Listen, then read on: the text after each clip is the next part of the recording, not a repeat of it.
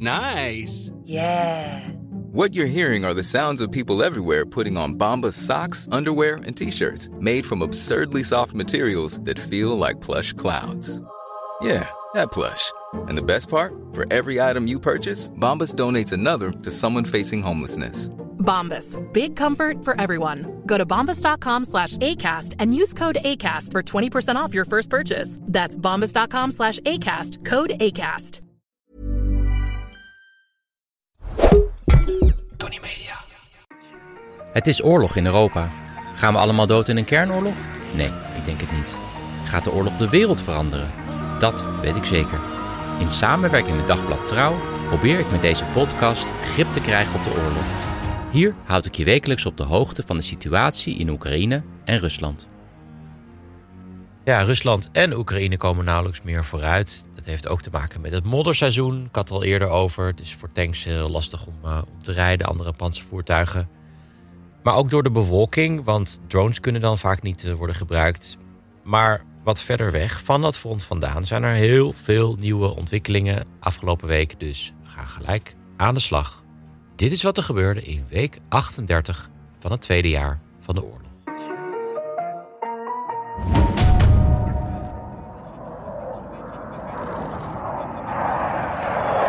Ja, je hoort hier het geluid van vijf door Nederland geleverde F-16 straaljagers op de Borcea luchtmachtbasis in uh, Roemenië. En dit is de eerste dag voor Oekraïense piloten. Die ja, kunnen dan wennen aan het toestel. En hier komt ook een trainingscentrum. En deze winter worden daar Oekraïense piloten opgeleid. Hopelijk zijn ze dan klaar voor het zomeroffensief volgend jaar. Ja, in Oekraïne was dit echt dagenlang voorpagina nieuws. Die straaljagers die geven de Oekraïners hoop. Maar ik denk dat het al te gevaarlijk is om hoop te vestigen op een of ander wonderwapen. Want ja, zo werkt het niet in de oorlog. Maar die F-16's zullen volgend jaar zeker wel een verschil gaan maken.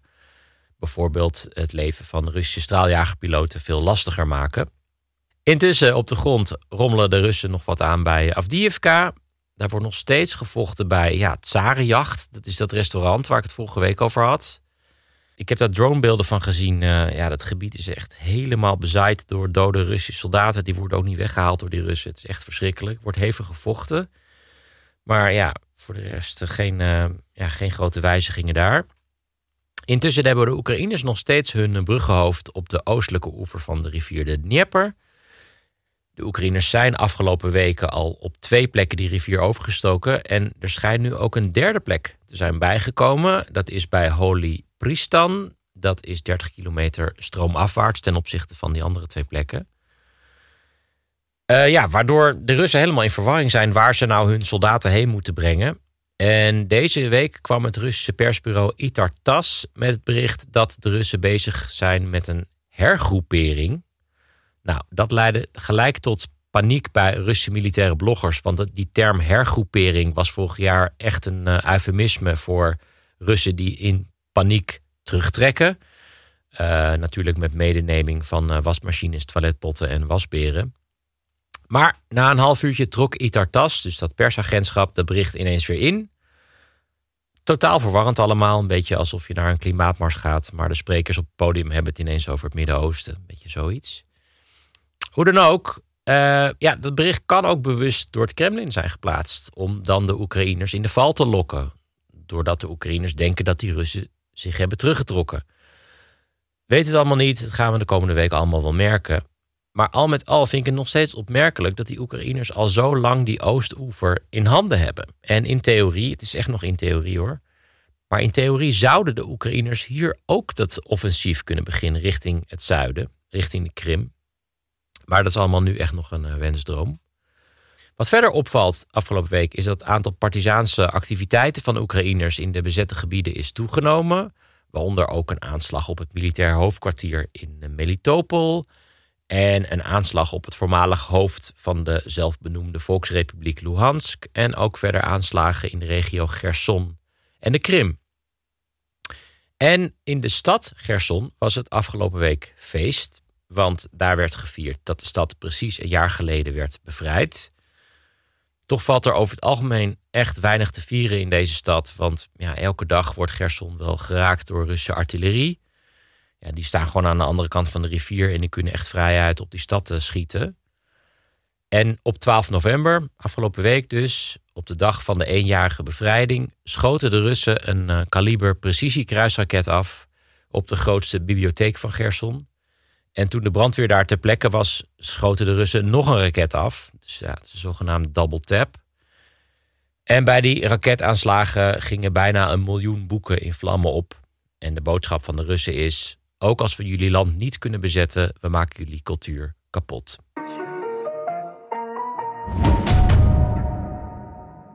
Eerst nog even dit. Ik ben geen makkelijke slaper. En uh, toen ik net met mijn vriendin Marcia was, dat is intussen bijna tien jaar geleden, lagen we samen onder één dekbed. En ja, ik werd dan s ochtends wakker zonder dekbed. Want ja, mijn vriendin had zich er dan helemaal ingerold. Hebben jullie misschien ook wel eens thuis. Maar goed, uh, ja, ik was op dat moment gewoon heel erg verliefd. Dus dat maakt allemaal niet veel uit. Maar op een gegeven moment was ik er wel klaar mee. En ja, jarenlang hebben we ieder onder een eigen dekbed geslapen. Heel erg ongezellig. Maar na een jarenlange lobby van Marcia slapen we nu weer onder één groot dekbed. Heel gezellig. En ja, ik weet niet wat er is veranderd. Maar ochtends word ik ook wakker met een dekbed over me heen. Dus dat is ook hartstikke fijn. Mocht je nou ook die stap willen zetten om van twee naar één dekbed te gaan. En dat raad ik iedereen aan, want ja, de winter komt eraan. Denk dan aan een dekbed van Mad Sleeps. Mad Sleeps is een Nederlands merk. Ze maken behalve dekbedden ook bedden en matrassen. Het matras is uniek doordat het aanpasbaar is. Je kan zelf thuis het matras openritsen en eenvoudig de hardheid veranderen door de, ja, met de lagen te draaien. Het is zelfs mogelijk om het matras per kant zachter of steviger te maken. In totaal heb je zes hardheden. Je kan 120 dagen proefslapen. Bevalt je nou niet, dan haalt met het kosteloos op. Het is volgens mij niet echt een persoon, maar de organisatie met, zeg maar. Door rechtstreekse levering aan de klant heeft met de beste prijs-kwaliteit verhouding. Het wordt lokaal geproduceerd, de matras in Duitsland en de bedden in Nederland. Met is dit jaar verkozen tot beste product van het jaar. Heeft het predicaat groene keuze van de Consumentenbond. En scoort met een 4,8 het hoogste cijfer op Trustpilot. Mijn god, wat een opsomming. Eh, op dit moment is er trouwens Black Friday sale bij Mad Sleeps met kortingen tot 40%. Dus neem gauw een kijkje op madsleeps.com. Gaan we door naar de Russische media.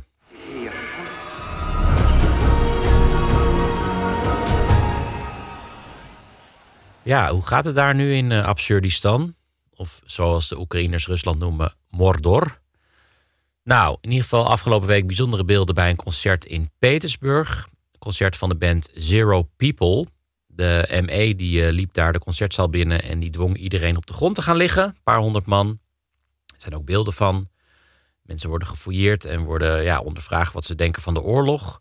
En die band wordt afgevoerd naar het politiebureau. Aanleiding waren anti-oorlogsuitspraken van de zanger Anton Krasovitsky. En op het politiebureau was die zanger bereid om echt ja, een aantal totaal beschamende verklaringen af te leggen. Hij zegt op video dat hij een patriot is en de speciale militaire operatie steunt. Maar wel met een soort van doodse blik in zijn ogen. Uh, bij het publiek in de zaal is er wel iemand dapper. Het is een meisje die eh, weigert om eh, op de grond te gaan liggen. En op beelden zie je dat ze vervolgens uh, bruut in elkaar wordt geslagen. Um, de tour van de band is uitgesteld. Nou, dat snap ik wel.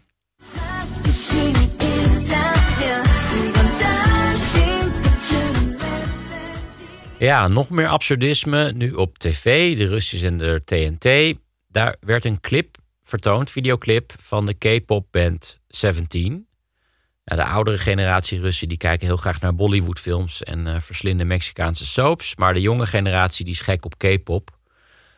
Hoe dan ook, het is een hele erg cheesy videoclip met een prominente rol voor een regenboog. Maar ja, dat mag niet meer in Rusland, want dat valt onder wat ze noemen homopropaganda. Dus in elk shot waar dus een regenboog zit, dat is eigenlijk gewoon een soort van elk shot van die videoclip, is die regenboog vervangen door grijze lucht. Maar omdat het een hele erg cheesy clip is, ja, hangt om die regenboog heen wel allemaal soort van sparkles en muzieknoten. En die zitten dus nog wel in die clip. Dus je ziet gewoon wel de contouren van iets wat niet anders kan zijn dan ja, een regenboog. En die zangers staan er ook de hele tijd naar te kijken. Dus ja, ik denk dat er meer aandacht naartoe gaat dan als ze die regenboog gewoon erin had gelaten. En ik vrees dan toch dat de pure ziel van die jonge Russen nou ja, pure ziel. Af en toe bombarderen ze wel bibliotheken met double tap bombardementen. Dat dan wel, maar doe ik ook wel eens in een opwelling. In ieder geval dat die pure ziel door deze videoclip ja, is vergiftigd geraakt door het verdorven Westen. Of nou ja, in dit geval Zuid-Korea, verdorven Oosten. In ieder geval de Russen zijn gewoon omringd door verdorvenheid. Verder las ik afgelopen week een interessant interview met Alexei Arestovich op Medusa. Dat is een Russische journalistieke site. Het stuk is in het Engels. Ik zet de link in de show notes, zeker het lezen waard. Ik had vorige week al uitgebreid eh, over die uh, Arestovich. Het is de politieke rivaal van Zelensky. Het is ook een man die in tegenstelling tot Zelensky wil gaan onderhandelen met de Russen. En hij is ook bereid om territoriale concessies te doen. Bijvoorbeeld dat de Donbass en de Krim naar Rusland toe gaan in ruil voor vrede. En ja, in dat interview legt hij dit verder uit. Hij zegt dan dat die concessies tijdelijk zullen zijn. En dat degene die dan na Poetin komt alles wel terug zal draaien. Hij zegt: Ik ben er zeker van dat de opvolger van Poetin veel redelijker is. Nou, dat vind ik wel echt buitensporig naïef. Maar die Arestovich zegt ook wel zinnige dingen. Uh, over de onderdrukking van de Russische taal in Oekraïne zegt hij bijvoorbeeld: Als we land bouwen waar de Russische taal is verboden, doen we dan niet hetzelfde als Poetin die het Oekraïens wil vernietigen? Ik wil niet dat Oekraïne verandert in Poetins Rusland. Hoe dan ook, echt wel het lezen waard dit stuk. Vooral omdat die Arestovich nog ja, echt een hele belangrijke kracht kan gaan worden in deze oorlog. Ten slotte nog een beetje goed nieuws uit Kiev. Hennis en Maurits die heeft daar weer een vestiging geopend voor het eerst sinds het begin van de oorlog. En ik hoop natuurlijk dat er andere westerse bedrijven zullen volgen. Oké, en dan nog even dit.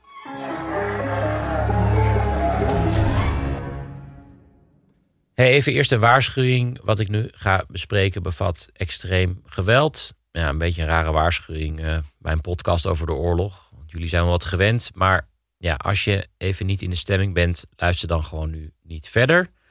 Tony Media heeft nog talloze lichtvoetige podcasts waar je naar kan luisteren. Bijvoorbeeld die van mijn zus Aaf. Dus uh, nou, ik neem het je niet kwalijk. Maar goed, daar gaan we. In 2020 werd de 23-jarige Vera Pechteleva door haar ex-vriendje vermoord in Rusland. Ze had het uitgemaakt en als reactie verkrachtte hij haar en mishandelde haar. En dat ging urenlang door. De buren hoorden ook het geschreeuw. In totaal hebben zij zeven keer de politie gebeld, maar de politie die kwam niet. Want in 2021 is huiselijk geweld gedecriminaliseerd in Rusland. Het is niet meer strafbaar. En elk uur sterft ergens in Rusland een vrouw aan huiselijk geweld. Hoe dan ook, na een paar uur, wat ik best wel lang vind overigens, brak de buurman eindelijk de deur open met een eh, breekijzer. Maar het was toen al te laat, want Pechteleva die kwam met 111 messteken om het leven. En haar moordenaar, Vladislav Kanius, die kreeg 17 jaar celstraf. Maar na een paar maanden in de bak tekende hij een contract bij Wagner. En na een half jaar vechten aan het front in Oekraïne loopt hij nu rond als een vrij man in Rusland. Dit tot razernij van de ouders van Pechteleva, die daar ook nog eens bij toeval achter kwamen. En die Kanjus, dat is niet de enige, want er zijn vele beruchte moordenaars intussen vrijgelaten. Nadat ze dus ook een contract hadden getekend bij Wagner en een halfjaartje hebben gevochten aan het front. Waaronder Vyacheslav Samoilov, die onthoofde zijn vrouw in een dronken bui in 2021. Vadim Techov, die stak zijn vrouw dood op haar werk in 2019. Tsirin Tsirenjapov, die wurgde een 18-jarig meisje in 2020, gooide haar lichaamsdelen in een rivier.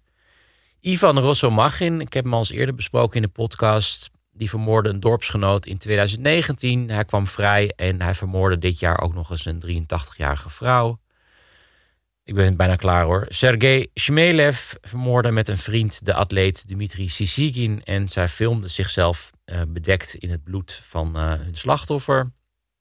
En ook nog Dmitri Zelensky. Ik hoop geen familie. Die Zelensky die vermoordde zijn 27-jarige vriendin in 2018 en deed haar lichaam in een vleesmolen. En dit zijn dus allemaal mannen die nu weer op vrije voeten zijn. En dit zijn maar een van de duizenden criminelen die Rusland nu onveilig maken, vooral voor vrouwen. En wat natuurlijk des te belachelijker maakt, is dat Rusland zichzelf afficheert als ja, bewaker van traditionele familiewaarden. En ik geef tenslotte het woord aan de moeder van Vera Pichteleva, de vrouw eh, waar ik het verhaal mee begon. Zij geeft interviews aan Russische media en ze weet dat ze elk moment kan worden opgepakt vanwege haar uitspraken, maar dat kan haar niks schelen. Ze is een dappere vrouw waarvan ik uh, hoop dat er in Rusland meer van zijn. Ik laat even een stukje horen. Я лишена просто всего жизни, да, надежды на что-то. Я вот я не живу, я существую, да. Ze zegt hier: Ik ben beroofd van mijn dochter en na de dood van mijn kind leef ik niet meer. Ik besta alleen maar. En ze vervolgt: Denk je nou nu dat hij, dus de moordenaar, vol berouw is, een ander mens is? Nee, hij zal weer gaan steken en verkrachten en doden. Ik ben door de president in mijn gezicht gespuugd. Dit is een staat die wetteloosheid propageert.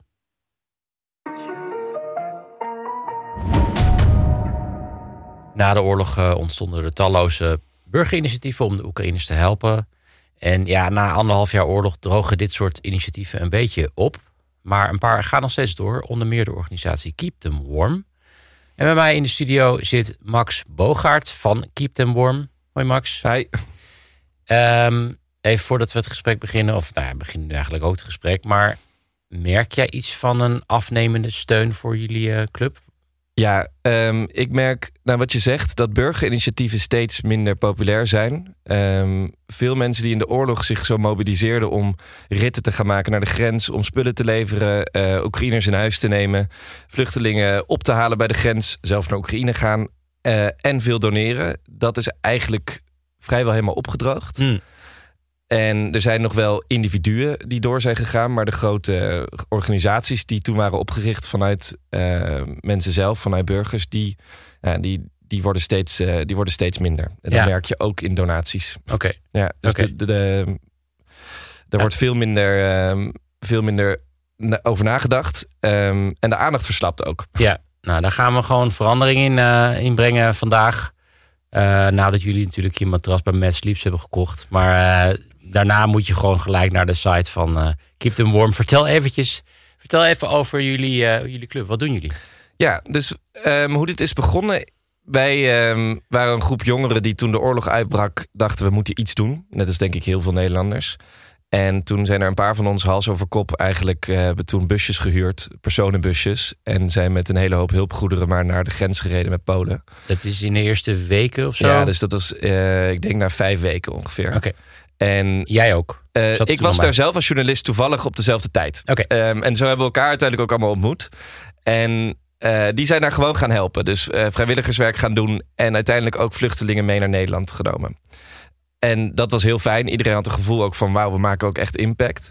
Nou, en toen kwam de winter eraan vorig jaar. En dat hoorde je steeds meer in het nieuws. Het gaat zwaar worden. En toen hadden we eigenlijk het idee van moeten we dit niet structureel gaan doen? Moeten we niet weer gaan rijden en ook kijken of we er eigenlijk een soort steady stroom aan busjes naar de Oekraïnse grens kunnen rijden.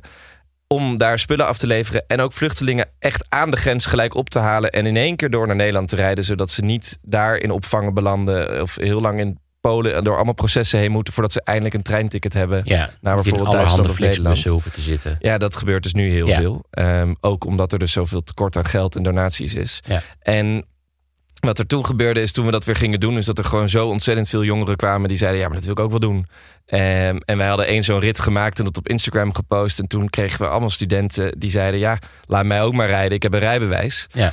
En toen dacht ik, ja, maar dit moeten we dus eigenlijk zo gewoon een draaiboek van maken. Ja. En dat dus niet we nu. organiseren, maar als een soort franchise of als een soort van terroristencel. Ja. Maar, hoe je, maar wat voor organisatiestructuur je wil aanhouden. Ja. Maar jullie, jullie Nou, vertellen ieder geval de- hoe je het moet doen. Maar jullie voeren het niet uit. Toch? Nou, ik, ik ben zelf net terug. Ja. Eh, dat is de achtste keer dat ik alweer gegaan ben. Het is een rit van vijf dagen in totaal. Ehm, maar we helpen vooral ook nu studenten door heel Nederland... eh, om ook zelf zo'n rit te gaan maken. Het is eigenlijk heel simpel. Je vindt drie vrienden, Ja. inclusief jezelf. Dus met z'n drieën doe je dit. Eh, je huurt een busje. En wij regelen voor je de echt hoogwaardige spullen voor ziekenhuizen. Vooral ook voor kinderziekenhuizen. En voor echt op de operatietafel.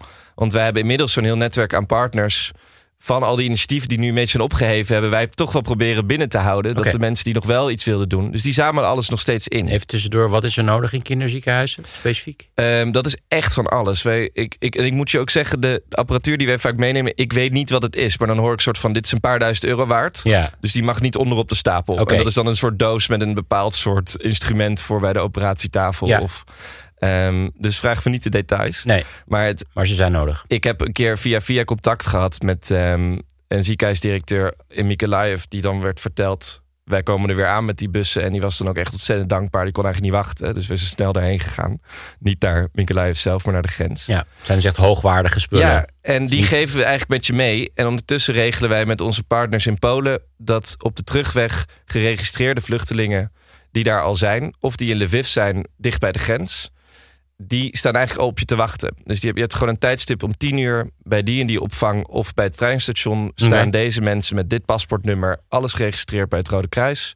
ja. En die neem je mee. Dus het is ook niet een soort mensensmokkelorganisatie dat wij een beetje op de Bonnefoy maar mensen meenemen. Nee, nee. En, en, en die rit gaat tot aan de grens of ook over de grens. Ja, dus wat wij doen is tot aan de grens. Dat, dat, dat plaatsje waarvan ik de naam Ja, niet uit kan dat spreken. ik ook dus niet. Przemyć. Iemand heeft alle klinkers gejat ooit Ja. in Polen, maar Dit is ook de, de running joke bij ons. Dat uiteindelijk is het P-Town geworden onder de internationale makkelijker. eh, hulpverleners. Is het Ga ik ook aanhouden. Ja. Eh, ja, Maar die rit gaat naar P-Town. ja. En daar kennen wij organisaties die van onze spullen in één keer overnemen. Eh, en die rijden het echt naar de Zero Line ook. Oké. Ehm, en die proberen daar hulpverlening te doen. Eh, met echt ook wel gevaar voor eigen leven. Dus ik ben altijd blij ook echt als ik ze weer zie na een paar tijd weer niet gegaan te zijn. Ja. Dus bijvoorbeeld de Canada Way, dat zijn ex-militairen uit Amerika en Canada. Die, eh, die rijden gewoon met die bussen. Die stoppen de, onze spullen achterin en die rijden in één nacht door. Leggen het, eh, of die delen daaruit en rijden weer terug. Oké. En dat is wel heel fijn ook om te zien. Want dan krijgen wij ook best wel snel gewoon foto's. Dat onze spullen die wij net daarheen gereden hebben. ook echt belanden bij de de plekken. Want dat is een klacht van veel Oekraïners. eh, van bij Kiev wil Ja. nog wel eens wat verdwijnen in een of ander En depot. doorverkocht toch? worden. Ja, En, eh, Ja, Ja, nee, dat is dus omdat we werken echt alleen met een Nederlandse organisatie. Ehm, dat is Hessel, een Fries. En die heeft daar een organisatie, die is ook sinds de oorlog daar al. En die rijdt on- voor ons spullen. oké. En, ehm, en met deze, deze mannen van de Canada Way, of deze man en vrouw. En dat is een fijn gevoel. Daarvoor weet je echt dat die spullen die we daar leveren... ook echt terechtkomen bij de mensen die het hardst nodig hebben. Ja, en voor die rit naar de grens toe, dat zijn dan, nou, misschien luisteren er nu mensen en dan hebben jullie een soort van ja, handleiding of zo van Ja, hoe je het best aan kan gemaakt. Oké, Met echt alles eigenlijk. Van, wij raden aan om een nachtje te slapen in Duitsland op de heenweg of in Polen. En bij dit tankstation terugweg- hebben ze schone Eh, toiletten. nou, echt, of zo. op dat niveau proberen we geen hotdogs we voor de willen gewoon dat verandering. zoveel mogelijk mensen dit gaan doen. En daardoor Ja. hebben we het eigenlijk allemaal uitgeschreven. En we helpen je ook bij de fondsenwerving. Dat doen we natuurlijk continu zelf. Ehm, en maar we roepen mensen ook op om een eigen netwerk. Want daar zit toch vaak gewoon het meeste nog in als je voor het eerst gaat rijden. Ja, Eh podcast tips. eh, voordat de bom valt moet je altijd onderweg Tuurlijk. eventjes luisteren. absoluut. Eh, rit. iedereen is verplicht om Rusland voor Gevorderde, jouw, Ja, zomerserie. Ja, Die hebben ja. we allemaal geluisterd. Absoluut. ik heb hem inmiddels drie keer moeten luisteren. Omdat er steeds nieuwe mensen meegaan.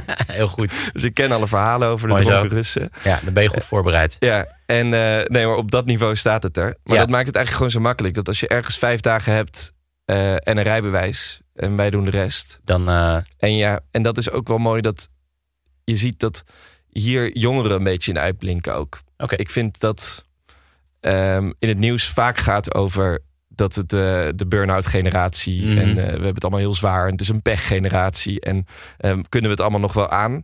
En ik zie hier dan na anderhalf jaar oorlog dat al die burgerinitiatieven dan langzaam wegzakken en ondertussen zijn de organisatie Keep Them Warm. Ik weet in Groningen, een kleine shout-out zit ook Stichting Oekraïne Express. Dat zijn de studenten daar. mhm. Die gaan gewoon door. Die houden En die motor Die hebben ook zin om nachtenlang niet te slapen en een beetje door te gassen naar, naar de ja, dat Oekraïnse zit grens. ook wel een beetje bij. dat en het is ook heel gezellig. Het is avontuur. ja, het is Ja. echt avontuur. Dan kom je ineens vast te zitten in de modder met een bus vol 500 liter melk eh, in Polen. En dan Ja. slaap je uiteindelijk maar bij het dichtstbijzijnde soort hostel tankstation. En de volgende dag stonden we daar weer, hebben een houten huisje gesloopt om er planken uit te krijgen. En komt uiteindelijk een Poolse man die toevallig getrouwd is met een Oekraïense vrouw. Ja. Met een tractor aanzetten met graafmachine die ons er uiteindelijk uitgraaft Je en die, eruit die, die planken eronder gelegd om, om weer eruit te komen. Het was niet nodig. Dit apparaat was zo groot. Die trok met een stalen Die- kabel onze hele bus weer los. En toen kwamen we daar op de koffie. Zijn we na de middag nog gewoon gezellig gaan doen. Dus Ja. er gebeurt zoveel als je Je- met elkaar dit soort... Dus je eh, krijgt ook nog avonturen erbij, eh, erbij cadeau. Ja, eigenlijk wel, ja. Hey, eventjes nog over de terugweg, want jullie, je zegt, je, jullie nemen ook vluchtelingen mee terug naar Nederland. En ik lees het, eh, dat er steeds minder plek is voor vluchtelingen. Is het aan die kant ook nog eh, een probleem aan het worden? Waar ze Nou, worden opgevangen? De, die opvang, ehm, die, die gaan nu nog wel redelijk. Ze maken zich zorgen om de winter. Ja. Zelensky heeft deze week ook gezegd dat eh weer vreest voor al die aanvallen op de infrastructuur. Ja. En dat zag je vorig jaar natuurlijk ook. Maar wat me eigenlijk vooral ook opvalt, is dat mensen nog steeds vluchten. Die vraag krijg ik ook best wel vaak. Van zijn die ritten nog wel nodig? Mhm. Ehm, en ja, ze zijn nog nodig, want ook vaak de mensen die nu vluchten zijn ook heel kwetsbaar. Die hebben het heel lang kunnen volhouden. Die hadden eerst niet het geld eh, of de wil om nog te vluchten. En die wilden zo lang mogelijk blijven. Maar omdat dat front ook niet meer opschuift, is er ook niet een soort vooruitzicht dat je denkt, misschien wordt het, gaat de druk er een keer af. Ja. En durf je je kinderen uiteindelijk echt niet meer naar school te sturen? Of durf je überhaupt niet meer als de scholen over zijn nog thuis te zijn? ja, snap ik. Dus de mensen die nu vluchten hebben vaak helemaal geen geld. Of zijn juist heel dapper geweest en zijn heel lang gebleven, maar zijn nu helemaal gebroken. Ja. Dus ja, mensen zijn nog steeds eh, aan de grens en mensen hebben dus ook nog steeds die hulp nodig. En het is waar, in Nederland zijn steeds minder opvangplekken. Wij kunnen bijvoorbeeld ook geen huisdieren meer meenemen. Dat gaat dus gewoon niet. Want is er geen plek voor huisdieren meer Nee, hier? er is nergens in Nederland eigenlijk nog plek eh, om een huisdier ook te huisvesten. Maar ja, jij, jij kent Maar de wacht even, die, die huisdieren die reizen los van die mensen of zo? Nee, wij mogen gewoon geen mensen meenemen die een huisdier meenemen. Oh, echt? Ja, dus dat is van tevoren wel geregeld. Dus we hebben nooit dat ze zegt, je, je hond of kat Oh mijn moet hier blijven. Dus een soort van Sophie's Choice daar aan de grens van... moet ik, moet ik mijn kattenkooitje hier laten staan en kan ik mee? Weet je wel? Ja, nee, ik kan me voorstellen. mensen ik kunnen- weet niet of zij dat zelf weten. Ja. Ehm, want ze zijn ontzettend gehecht aan huisdieren in Oekraïne. Eh, misschien wel meer dan ergens anders op de wereld. Maar wij hebben inmiddels eh, dat wij eigenlijk... We hadden altijd van die kleine hondjes achter in de bus die rondrenden. ja. Maar dat, dat gaat niet meer, omdat er geen plekken zijn in Nederland... waar dus ook huisdieren kunnen Oh, gehuisvest oh, man. worden. Ja. Kunnen mensen zich ook melden bij jullie site... die dus bijvoorbeeld plek hebben voor ehm, iemand met een Deense dog? Nou, dat is wel. Dat, we kunnen je dan sowieso in contact brengen met ehm, de organisatie die dat verdeelt. Want die plekken zijn ontzettend nodig. Oké. En waar ook heel erg mee geholpen kan worden, is dat voor ons is het zo duur om die busjes steeds te huren. Want wij doen echt van die skivakantiebusjes voor negen personen. Mhm. Ja, dat is toch echt wel een paar honderd euro, soms wel duizend euro per rit. Ja.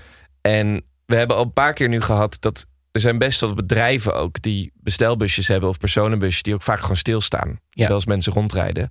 En we hebben ze maar vijf dagen nodig. Dus ik ben ook wel benieuwd of er, eh, of er mensen luisteren die een keer een busje kunnen lenen. Oké. Want dan rijden wij. eh, we gaan dus niet Oekraïne in. Dat is voor de verzekering Nee, belangrijk. nee. En dan rijden wij snel heen en weer. En dan heb je er ook iets goed mee Maar gedaan. is het niet voordeliger om eh, gewoon een, een vrachtwagen te gebruiken... en dan iemand met, met groot, grotere, te benaderen? Ja, dus dat doen we ook. Onze partnerorganisaties die regelen ook echt wel vrachtwagens. Oké.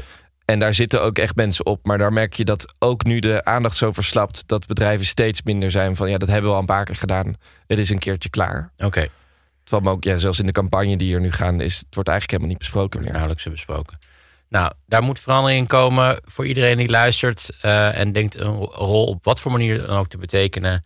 Ga naar de site van Keep the Warm. Ik zet natuurlijk ook de link in de show notes. Max Boogaard, dankjewel. Dankjewel Jelle.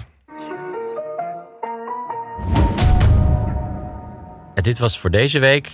Ja, misschien wat zwaardere uitzending dan jullie van me gewend zijn. Eh, maar gelukkig wel met een eh, interview wat weer, die weer wat eh, lichtpuntjes biedt.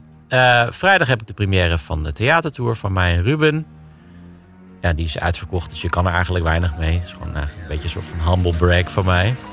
Ehm, ja, ik ben er weer volgende week. Tot dan.